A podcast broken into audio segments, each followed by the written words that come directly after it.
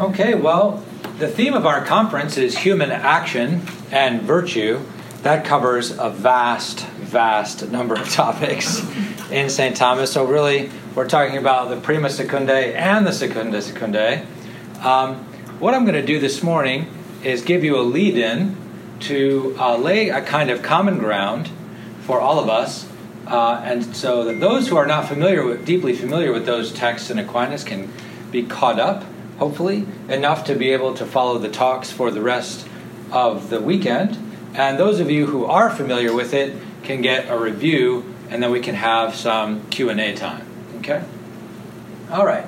So let's start out with uh, the basic statement that we're going to be discussing free agency today. Okay? Now, there's lots of ways we could go with this. Uh, do human beings have, are we free agents? Do we have free will? There's the whole question of determinism uh, versus free will, we'll set that aside and we'll take it as granted that the onset question has been answered. Human beings do, in fact, have free will. We'll take that for granted. I know that's a major uh, presupposition, but you have to have some kind of presuppositions. Um, so we'll we'll start with that. Now let's then begin with uh, how do we experience our free agency. Um, this is important to start here, I think, in the consideration of things, because the way in which we experience our free agency, our lived experience so to speak, sets us up in some way for an alternative way of thinking about free agency that's rather different from Thomas Aquinas. So let's start with just an ordinary daily experience. We're all familiar with the experience of having options before us. You go into a restaurant, there's a menu, here's the options. What do you want? Do you want steak or do you want chicken? Or do you want fish? Those are the options. And then we opt for one or the other. Okay, or you, you uh, in order to get a new car, right, you go to a car lot, here's a whole bunch of different models and makes, and what do you want? And we opt for one or the other. Okay? That's the way that we typically think about free agency, or that's the way we should, I say, we live it day in and day out, where we have the experience of being confronted with options and opting for one thing or another. now, there's a way of thinking about free agency where the story basically ends there. You could just say free agency is the ability to opt between contrary courses of action okay, that are set before us. And if you think about free will that way, or free agency that way, you get a very truncated picture, a very truncated picture. It sort of makes human existence or human free agency out to be a series of uh, disparate and unrelated uh, events that take place just one after another. Well, we went to the restaurant in the evening, I opted for a steak, and then I went to the car lot after that, and I opted uh, to get a new car, and then uh, we drove home in the old car, and we opted for this radio station rather than that. And it, you see how life just gets made out to be a series of unrelated uh, kind of acts where you opt between this, that, and the next thing. Okay? One after another, and it makes no kind of overall sense. That is how a lot of people experience their free agency. Okay? We live in a situation, in a cultural situation, where the bigger picture of what it means to be human has gone into eclipse. We're subjected to profound dissociation of various kinds at multiple levels psychologically. And so, what we often have is a kind of stream of consciousness and sort of a sense of following one impulse after another. Um, and that's how we think of free agency. And that's how, for a lot of people, that's like the ultimate picture, uh, the ultimate horizon. Well, we want to try to get uh, beyond that and go deeper and um, start to think about free agency in a deeper way. But there is a group of people I do want to talk about quickly uh, in the ancient world who that's more or less where the picture ended. They were called the sophists. Okay, the sophists had a certain anthropology. And a good way to understand Aquinas is by contrast with the sophists. Sophist anthropology is actually pretty simple. And you'll, you'll notice it kind of coincides with contemporary uh, psychology in a lot of ways, or the contemporary understanding of ourselves. For the sophists, human beings have lower appetites or impulses, and we have the power to fulfill them. More or less. More or less power. I mean, part of the game is to get more power so that you can fulfill your appetites more. Okay, that's the sophist ethic, really. But that's basically what a human being is for a sophist. We are appetites, lower appetites, and we have the ability to fulfill those appetites through techne, manipulation, political manipulation, or other whatever means are at your disposal. But that's basically what a human being is: appetites and the ability to fulfill them. Okay. And the game is to aggrandize your power or your ability to fulfill them, um, so that your appetites can be fulfilled. I mean, what what more could there be? What what better could there be? Um, that's sophist anthropology, and it will strike you as uh, familiar because it seems to be the anthropology of advertisers, undergraduates, and other such people. okay? Um, yeah, that's where it's at. Okay? The way to understand the great philosophical tradition, the perennial philosophical tradition about free agency, uh, comprising a very big, big tent of Plato, Augustine, Aquinas, Boethius, all these great figures, the perennial philosophical tradition is, is well understood by contrast with sophist anthropology. And really, maybe even it developed out of the attempt to defeat it and to push back its influence in society. Okay, its influence is at work in society again today. Um, but we'll leave that aside. What's the, we could say, the general picture of the alternative to the sophist anthropology? Classic philosophical anthropology or the perennial philosophy goes something like this Human beings have a higher appetite. We do have lower appetites, and lower appetites are an important part of our life, but we also have a higher appetite. And we have the ability to perceive the order of reality. We have the ability to perceive the order of reality, and that ability is called reason. The Greeks understood reason precisely in this way it's the ability to understand the order of reality as such. St. Thomas follows that exactly in his prologue on the commentary on the Nicomachean Ethics. Reason is the ability to perceive order. That's what it is, it's its essence. Okay? And we also have the ability to live according to the order of reality perceived by reason we have the ability to live according to the order of reality perceived by reason. So, life is not about simply the fulfillment of lower appetites, but it's about living in accord with the order of reality perceived by reason and integrating passions into that overall project, overall life project, we could say. So, what we're going to attempt to do this morning is spell out in detail this picture, this classical anthropology. So human beings have lower appetites, but we also have a higher appetite, and we have reason, which is the ability to perceive the order of reality, and we can live according to the order of reality perceived.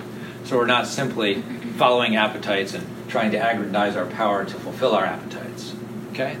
There's more to being human than that.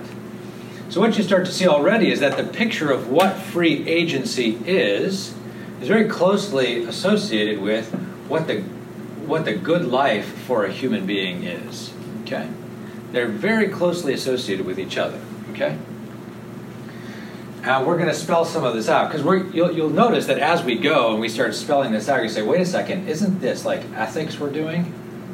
aren't we like we're talking about the end and the good and happiness? Aren't those like ethical considerations? I thought we were talking about free agency.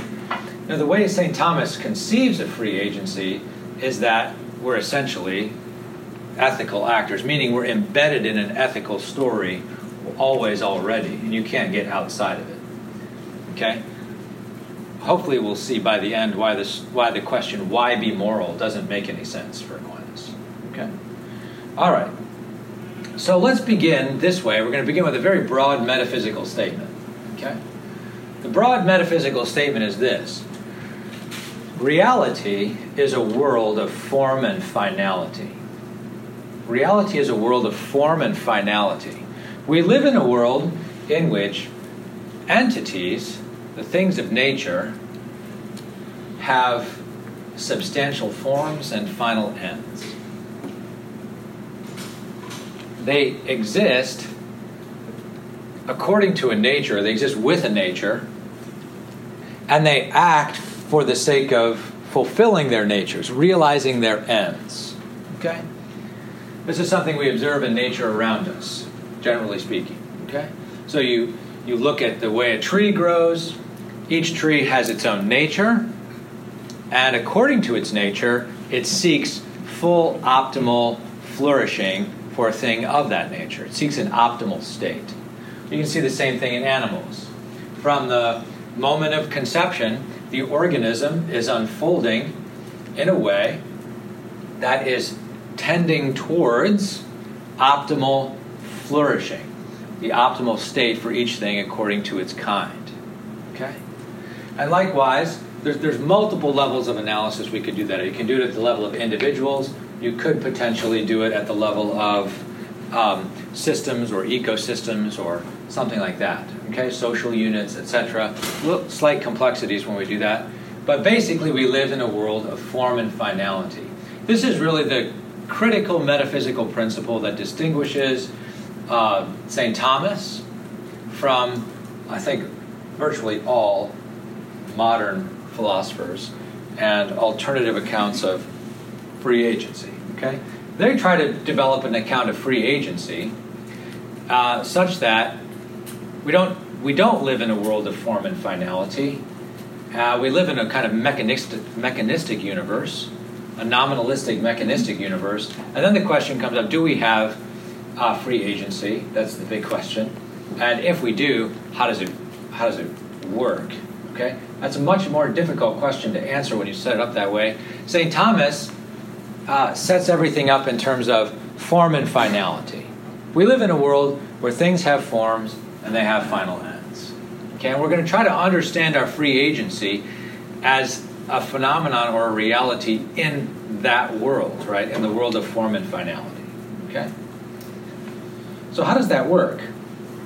We'll start out with a major principle. Okay?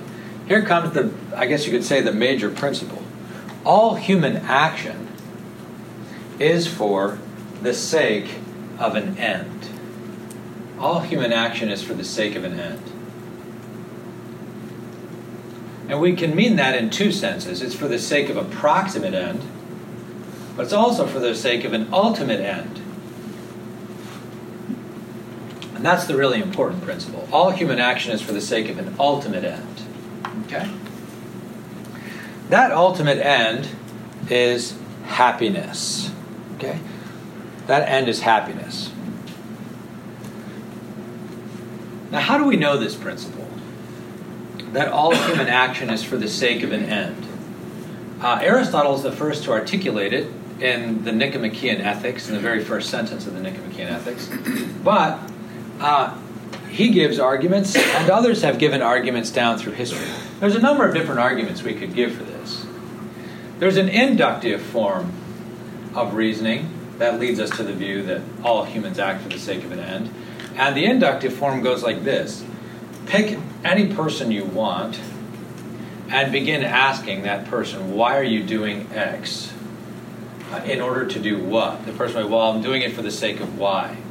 Okay, why are you doing Y? I'm doing it for the sake of Z. Okay, if you continue that line of questioning, eventually you will come to a, uh, a place where the person just says, I don't know.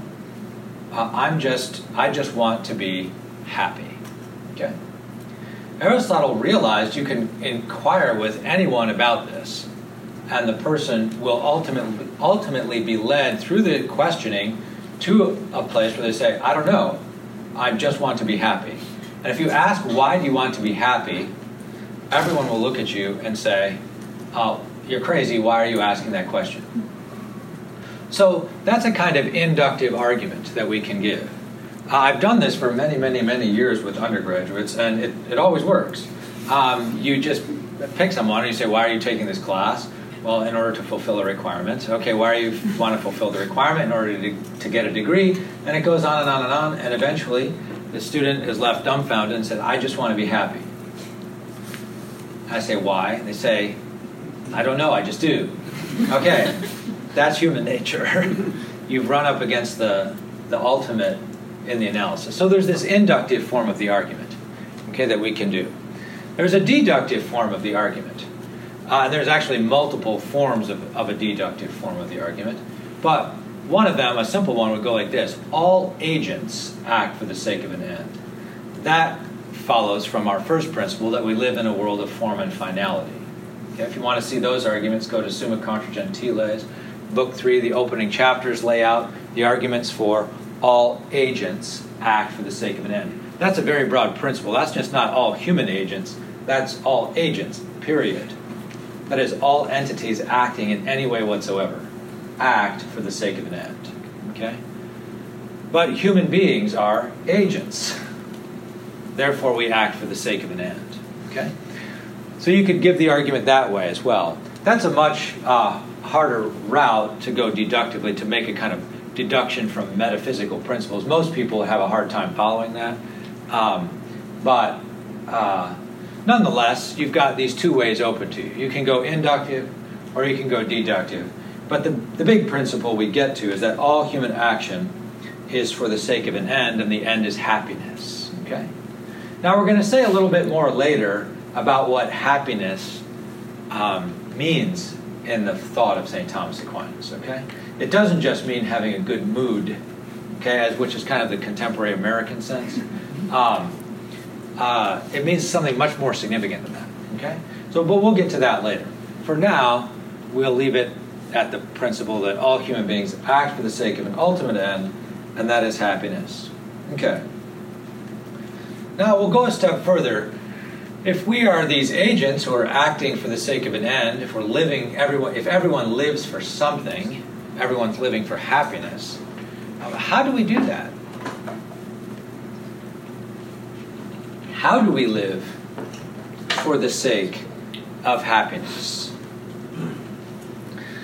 In order to answer that question, we have to lay out a principle that goes something like this Human beings are composed of matter and form, because all the things in nature are composed of matter and form. And our form, like the forms of other animals and plants, is comprised of various powers. The powers of the soul, they're typically called. Okay, but we're comprised of various of these powers. Okay, and the powers carry out various actions. Okay, the most obvious example of powers are the external senses that we have the power to see, taste, smell, touch, and hear. And the various powers carry out the acts of seeing, tasting, smelling, touching, hearing. And those acts are specified, or we could say defined, by their objects or what's given to them. Okay? So the act of sight is specified by its proper object of color. Color, what is given to sight and sight alone to detect. Okay? Uh, sound is the object of hearing. Sound is what's given to hearing and hearing alone to detect. Okay? There's various other things we could say about that. Okay? It's what is given to the thing, what's given to the power for its response or its act, that's what makes it to be the kind of act it is, which makes it to be the kind of power it is. Okay? That's why hearing is different from tasting, is because of the two objects, the two distinct objects that they act in response to. Okay? Or suffer, uh, we could say, if they're passive powers. So we have a nature comprised of these powers. Now, obviously, the powers of the external senses are not our only powers, they're just the ones that are kind of most obvious and are easiest to use to illustrate the principles in play. We also have other powers. The lower appetites that I was talking about earlier, Aristotle and St. Thomas both acknowledge that human beings have lower appetites, and the appetites are powers that respond to sensible goods and sensible evils, difficult goods and difficult evils. Okay? So the various sensory responses that we have, the passional responses, are in response to sensory stimuli, we could say. If you walk into a kitchen, you smell fresh baked uh, chocolate chip cookies, it strikes your senses, immediately there's a movement of desire, a kind of passional desire. We should call it a pleasure impulse. Okay? Those would be, uh, that'd be an example of a, of a movement or an act of the lower appetites. Okay? They're part of our human nature. Every human being has these lower appetites. They respond to various stimuli in various ways with the various passions, okay? Love, desire, joy, etc. Okay? But they're not the highest appetite within us, okay? They're they're lower. Appetite, by the way, I should I should maybe give a general definition um, just to make things kind of clear. We can understand appetite in this sense as uh, a tendency, okay? A tendency towards uh, the good, basically, or an aversion away from it, depending on how you understand it, okay? A tendency. That's how we understand an appetite. In this sense of the term, everything in the world around us has appetite, okay, in a very, very, very broad sense, okay? We'll even say this sometimes, like about a tree. They'll say the tree wants to grow this way or the tree wants to grow that way, and we'll ascribe wanting to it. That, that basically signifies the same kind of notion Aristotle had by saying everything around us has this appetite or tendency built into it, okay? It's not just a, um, uh, an anthropomorphic kind of projection onto the tree. It actually show, shows that the term appetite has a kind of analogical stretchability that applies to many different things at many different levels of perfection. But wherever there's tendency towards, there's going to be appetite in some sense. Okay? All right, so we have these lower appetites that respond to various stimuli as they come in. Okay. But there are two special powers, in addition to our external senses and our uh, sensory appetites, there's two special powers that are distinctive of human beings. Only human beings have these powers. Okay? I mean, as distinct from the rest of the things in, in the physical order of things. Okay? The angels have them too, but in their own kind of way. And those are the powers of intellect and will. Intellect and will. This is what's distinctive of human beings intellect and will. Uh, by the way, just to make things uh, clear, that in St. Thomas, the term mind, mens, refers to that portion of the soul or that part of the soul comprised of these two powers, intellect and will. Okay? Um, yeah, that's quite important. Because in a contemporary understanding of the term mind, mind extends to everything that's going on, like every state of every uh, every power, right? Uh, what's going on in your senses, what's going on in your sensory appetites, what's going on in imagination, memory, those internal senses, that's all mind too, in the contemporary sense. But not for St. Thomas. He's following uh, a patristic usage, really, that wants to use the term mind to designate the highest and the best part of the soul within us, okay?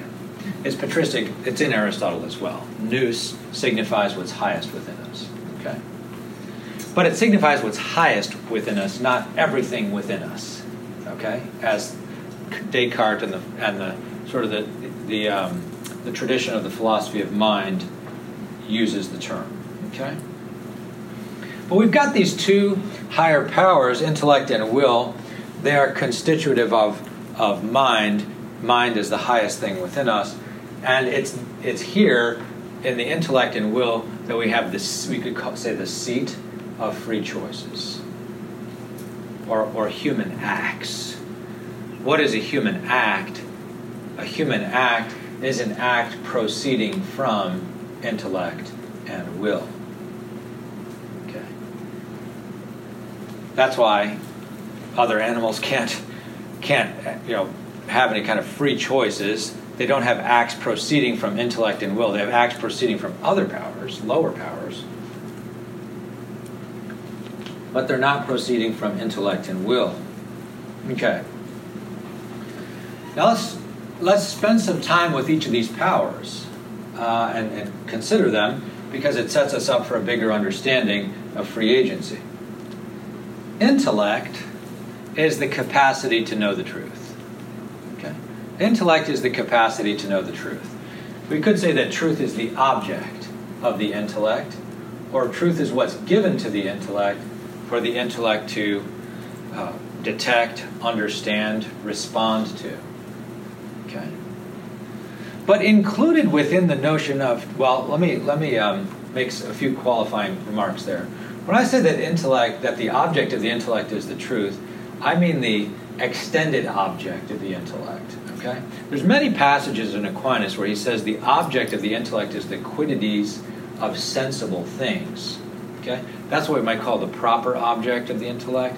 But Thomists are in the habit of speaking of the extended object, where they'll, they'll, happily say the intellect has truth for its object. Okay? Like truth, transcendental truth, like all the way, like whatever is true whatsoever, we uh, we're hungry for it, we, it. It's suitable for the intellect. Okay, doesn't mean the intellect is apt, competent um, to know it or fathom it or understand it, but it somehow falls under the uh, interests of intellect. Okay, or the inclination of the intellect. Okay, we want to know all truth. Okay, all right. Now this includes, therefore, the truth about the good. What's good? There is a true answer to that question. What's good for human beings? There's a true answer to that question. What's bad for human beings? There's true answers to those questions. So, insofar as those, we could say, moral questions or ethical questions about what's good or what's going to actually make us happy, insofar as those questions have true answers, they fall under the intellect. It's very important. I, want, I want to pause and, and let you sit with this for a minute because we live in an environment, especially in an academic environment, where it's almost axiomatic that intellect is not competent to know the truth about the good, or there is no truth about the good. Either there is no truth about what is good, there's no fact of the matter about good and evil, right and wrong, or if there is a fact of the matter about good and evil, right and wrong, human beings don't have access to those facts it's beyond like the range of reason or something. Okay. Uh, in, in a world in which a kind of relativism, subjectivism, nihilism has set in, uh, we ourselves, even if we don't believe those positions in principle, need to stop for a moment and do some deprogramming. We need to be deprogrammed ourselves from the environment that tells us intellect has nothing to do with like the truth about the good. Or intellect can't know the truth about the good. It's like there's the facts on one hand there's the values on the other.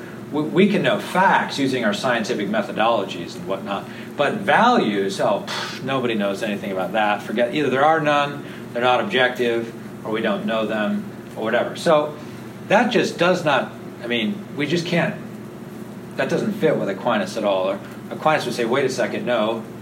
Intellect is a marvel for, among other reasons, its ability to know what's good, the truth about the good. And we're able to know that, okay?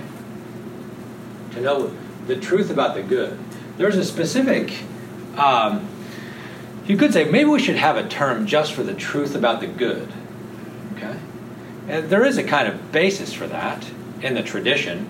Uh, if you read Augustine's uh, on free choice of the will, he gives a marvelous definition of wisdom that wisdom is the truth in which the highest good is discerned and acquired. So maybe, maybe we could use the term wisdom to specify precisely the ability to, to know the truth about the good. Okay? Then you'd say that for Aquinas, reason is the capacity for wisdom. Okay? Something like that. Now, the difficulty there is that there's multiple senses of the term wisdom all over the place in, in Aquinas and in the tradition. But I'm just kind of making a, a, a modest proposal, okay? If we want to designate specifically this ability to know the truth about the good. Okay, so intellect is this capacity to know the truth and the truth about the good. What is will? Will is an appetite. Okay? Will is an appetite. I remember when I first heard this, it came as something of a surprise because I tended to think of Will as like an inner executive, like an inner CEO who says do this, don't do that, or like you know opt is that whole picture of opting. I opt for this or opt for that. But in fact, will is an appetite. Okay? It's an appetite for the apprehended good. That's practically a definition of the will. Will is an appetite for the apprehended good. Let's note the word apprehended. Okay? No one wants or loves what he does not know. That's an old axiom or principle going way back. It's in Augustine. It is impossible to, to love what one does not know. I mean, suppose there were an island somewhere out in the middle of the Pacific with all kinds of exotic fruits or animals and whatnot, and you knew absolutely nothing, absolutely nothing. You knew about it in no respect. Well, if you had no idea about it at all, you could not want to go there and visit the place. Okay? So it's impossible to want what one does not know. So that's what we mean when we say will is an appetite for the apprehended good. Okay, we need to have some kind of intellectual apprehension of something as good in order to want it. Okay? But let's pause also for, to, to note something else. When we define will this way, uh, another way we could talk about appetite is to use the word hunger. Will is a hunger for the apprehended good. That gives another characterization of it in slightly different language that helps to bring out some of the dynamics of the will. It's a hunger. Not a hunger like, you know, for food, but a hunger, but like that. It's a hunger for higher goods, the goods as intellectually apprehended. Okay? And when we understand will this way, the primary act of the will is to love. The primary act of the will is to love. Love is first, uh, will is first of all a capacity to love. That's also very different from a con- maybe a, um, more kind of inner executive understanding of will, or a C, the inner CEO that organizes, directs, and executes. Now there is the, the capacity to execute. We'll get to that later. But that ability to execute presupposes something way more fundamental, which is that will is the ability to love. Okay? Your, your will and my will, then, is your uh, interior responsiveness to, to goodness. It's your interior responsiveness to goodness. And it's the to goodness perceived or understood or apprehended by the intellect. That's what your will is and mine. That's a, that's a very vast, very broad uh, understanding of will. And with that vast and broad understanding of will, we can then account for the various ways in which we respond to goodness. We respond to goodness in many ways. Okay? We'll get to that later. But that's will, generally speaking, is that interior responsiveness to goodness. Okay? All right, now we're in a position to start setting up some principles or laying out some principles about relations between intellect and will. And here comes um, some one classic kind of problem. So I'll, I'll make the what we call the standard caveat, uh, and then I'll make, I guess you could say, the standard mistake. Okay, the standard caveat is this: we should not reify the powers of intellect and will, because we're going to start talking about intellect doing this, will doing this, intellect doing this, will doing this to the intellect, all that kind of stuff. And you start to get a kind of inner mechanistic picture, okay? Or, or so it looks very often. And we always need to remember it is the person who acts through the powers. It is the person who acts through the powers. Actiones sunt suppositorum. Actions are of the supposit, uh, that is, of the, of the person who acts. And the person, it's really the person using the powers of intellect and will. Okay? To act. That's what takes place in reality. Okay? what we do is we distinguish between intellect and will and talk about their um, uh, interactions or, or dynamisms, or however you want to describe it, their interactions with each other, precisely in order to get clarification on the mystery of the person who's, who acts. That's the point. Okay? And we can better understand what's going on in ourselves, in our lives, and in the lives of other people by, by thinking through the powers and the actions and their interactions. Okay? But it's not like there's a person who's just carried along by his powers. Okay, the power, my, well, my intellect did this and my will did this, and therefore it just happened to me. That would be a major mistake um, if you ended up with that kind of picture. Okay? Now, all that being said, we're going to proceed to talk about the powers, okay? and the way they interact with each other. So here's one of the important principles to lay out first that the intellect moves the will with final causality. Intellect moves the will with final causality.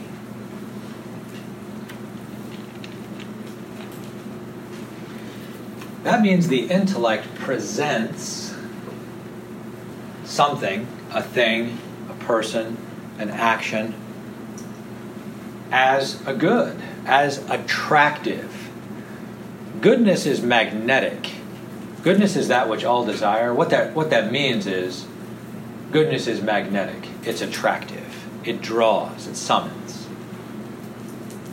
It's also satisfying and fulfilling once obtained, but its first effect upon us, we could say, is to draw us, to summon us, to attract us. It's magnetic.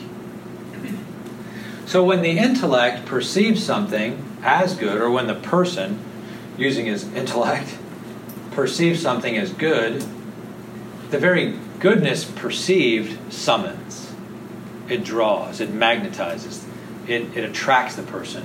And what it attracts in you is your will, that interior responsiveness to goodness. That interior responsiveness to goodness is engaged, is moved, is stirred. Okay?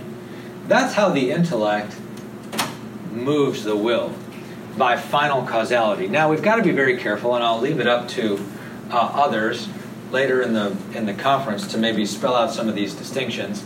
Um, Father Michael Sherwin has had a number of things to say about this in his book about how uh, the early Aquinas understands the intellect as moving the will with final causality, but through adjustments he makes over the course of time, he, he clarifies that to point out that the intellect moves the will with formal causality, meaning the intellect specifies what it is that the will um, uh, wills rather than makes it will it. See, because what you can end up with, and this is a great puzzle, is when you say that the intellect moves the will with final causality, we can tend to think of final causality as backwards causation or, or efficient causation in reverse. So you can make it sound like, well, the object of the intellect is really efficiently causing the will to be stirred into to motion or desire or love for the good. So Aquinas adjusts his, his view on this over time that really, in order to want something, whenever you want something, you want something. It's the something that you want is specified by the intellect. Okay?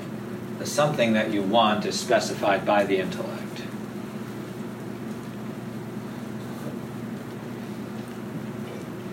What is the manner in which it moves?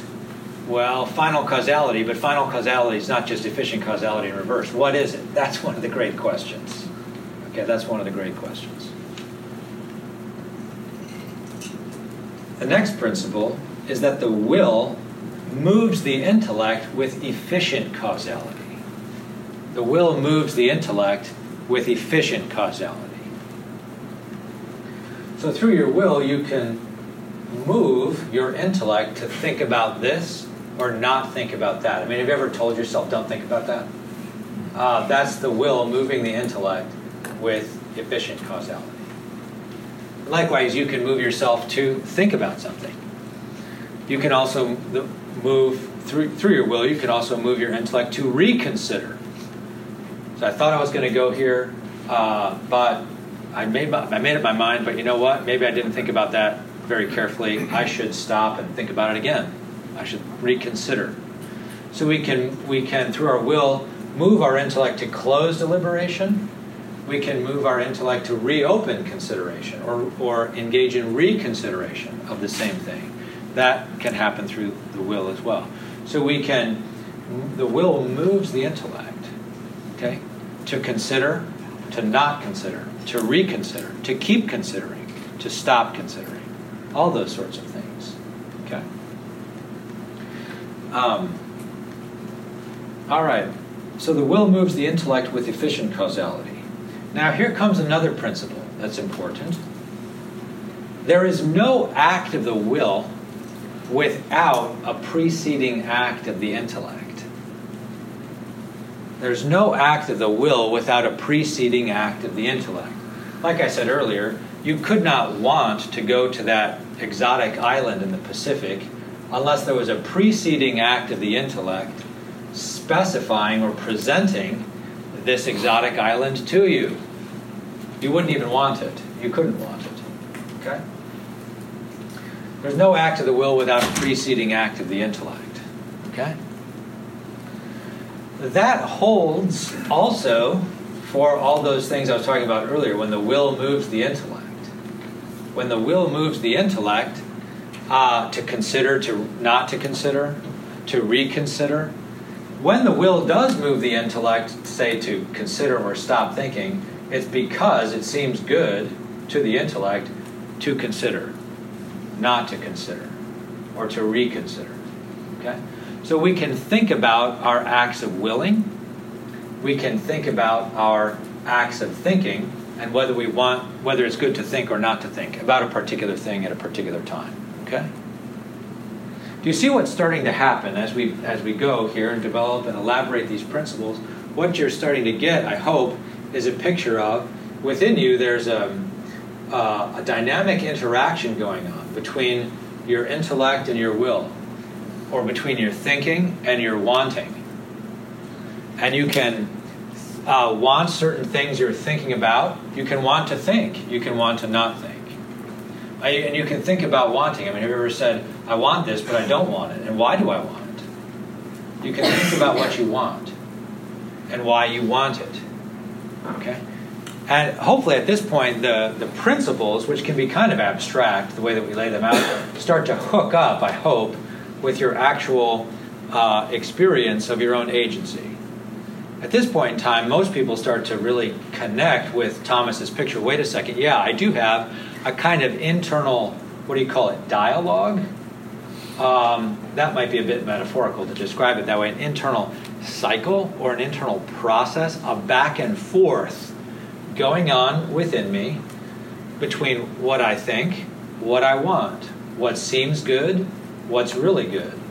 And I think about um, do I question certain things? And I ask myself, what do I want? So I think about my will, and I will to think or not to think. Okay? And all that is in response to the truth about the good, or what's perceived to be true about the good. Okay? And this takes place also, just to give some credit uh, to the passions, right? This takes place in a context of passion, okay, which can um, uh, modify, let's say, the process in, in various ways. Okay, so we're not just angels with an intellect and will alone. We also have uh, passions flowing from physiological sources, and that modifies the um, modifies the process of of thinking and deliberating about our choices. Okay? All right. The next principle is that there are acts of the intellect without a preceding act of the will. Okay? There are acts of the intellect without a preceding act of the will. Okay? So it's not like every thought you ever had is planned out or practically designed. There are spontaneous uh, acts of the intellect, okay? thoughts, okay? And you can, as so to speak, just think, okay? You can do that. All right, that's an important thing. Now the next, uh, the next point. Now we can start to talk about free will. See, notice I haven't used the word free will yet. I've used the term intellect and will. Now we can spell out what a free will is. Okay? Free will is not a power. It's not a power preceding the intellect and will. What is a free will? Free will is a capacity proceeding from intellect and will operating together. Free will is a capacity proceeding from intellect and will operating together or operating jointly. Okay? We're going to study in detail in the next section how intellect and will interact with each other uh, and how free choices flow forth from that dynamic interaction. For now, we'll just state it, okay? Don't think of free will as a power, like, a, like an additional power of the soul, and don't think of free will as preceding intellect and will. It's a capacity that flows from them both. So it's like intellect will make its contribution, the will makes its contribution, and what flows from it, it this is a free will or a free choice. Okay? Liberum arbitrium. That's the way to think about it. Okay? So it's not a this is not a power. It's a capacity pro, proceeding from these powers. Now here comes a, another principle. The will cannot not will happiness. The will cannot not will happiness. You and I, and every human being per se, desires to be happy. St. Thomas will make re- like some startling quotes, startling points about this. He'll say, um, uh, "To desire to be happy is not a matter of free choice." I'll just say that up front. To desire to be happy is not a matter of free choice. Or the will necessarily wills happiness. Now, as soon as we start to see those statements, people go, "Oh my gosh, oh my gosh, free will is compromised." Um, no, he thinks that's actually setting you up for uh, free choice. In other words, by nature, we want to be happy. In other words, this will here, this longing, is always for happiness. Ultimate, I mean, the ultimate end. Okay, happiness, beatitude. We always already want that, so to speak, okay? Meaning as we come of age, okay? We want that. We're made for it. What is free choice about? Free choice is not about the ultimate end. You want happiness. Okay? A person can be in error intellectually about what constitutes happiness, about which things go to make it up, but that's an error of the intellect. Okay? What is free choice about? Free choice is about means to the ultimate end. Free choice is about means to the ultimate end. Again, this was one of those statements that when I first read it many years ago, it was kind of startling because we're all accustomed to that very superficial understanding of free agency, where here I am in the restaurant or on the parking lot and I'm opt I've got these options and I go opt for one thing or another and there's no big picture long-term perspective there's no higher interpretation of the act of opting. And what Aristotle and Aquinas and the wisdom of the ancients does is it lights up that experience with a higher perspective and lets us see that wait a second every act of opting that I do is actually a step in a much larger story, and it's a step towards happiness or a step away from it. And that came as a surprise, right? Isn't that what philosophy and wisdom is supposed to do? Is point out things to you that you otherwise wouldn't notice that make great um, make a great difference in life. If you never have anyone point out point this out to you, that every single act of opting, if we could put it that way, that may seem like just like a little finite kind of choice or one thing after another in a world of one thing, you know, various things after another, um, in fact, are steps on a journey towards or away from happiness. Okay. So it's, it's really, it's really, I think, a, um, a profound insight to see all free choice is regarding means, even if you, even if the person really doesn't realize that. Another way to put it is that every free choice is a step towards or away from ultimate happiness. Okay? Uh, it doesn't often seem that way, and a lot, especially with trivial decisions in daily matters. Okay? Uh, where you're not talking about things that are covered by major moral principles or something like that. But in fact, it's all matter of a choice that's for or away happy, from happiness. Okay? A couple of other points that we need just to set us up for next time, and then, then we can take a break. Um, here's the la- one of the last ones. Everything less than God is good in some respects and bad in other respects. God alone is good in every respect, but everything else is good in some respects, bad in other respects. So, um, a certain, well, to use an artificial, an artifact, a certain car might be good in some respects. It's sleek, it's cool, looks good. Uh, it's bad in other respects. It gets terrible mileage. Okay. Certain foods are good in some respects, very tasty. Bad in other respects, very fattening, very bad for you, etc. Okay.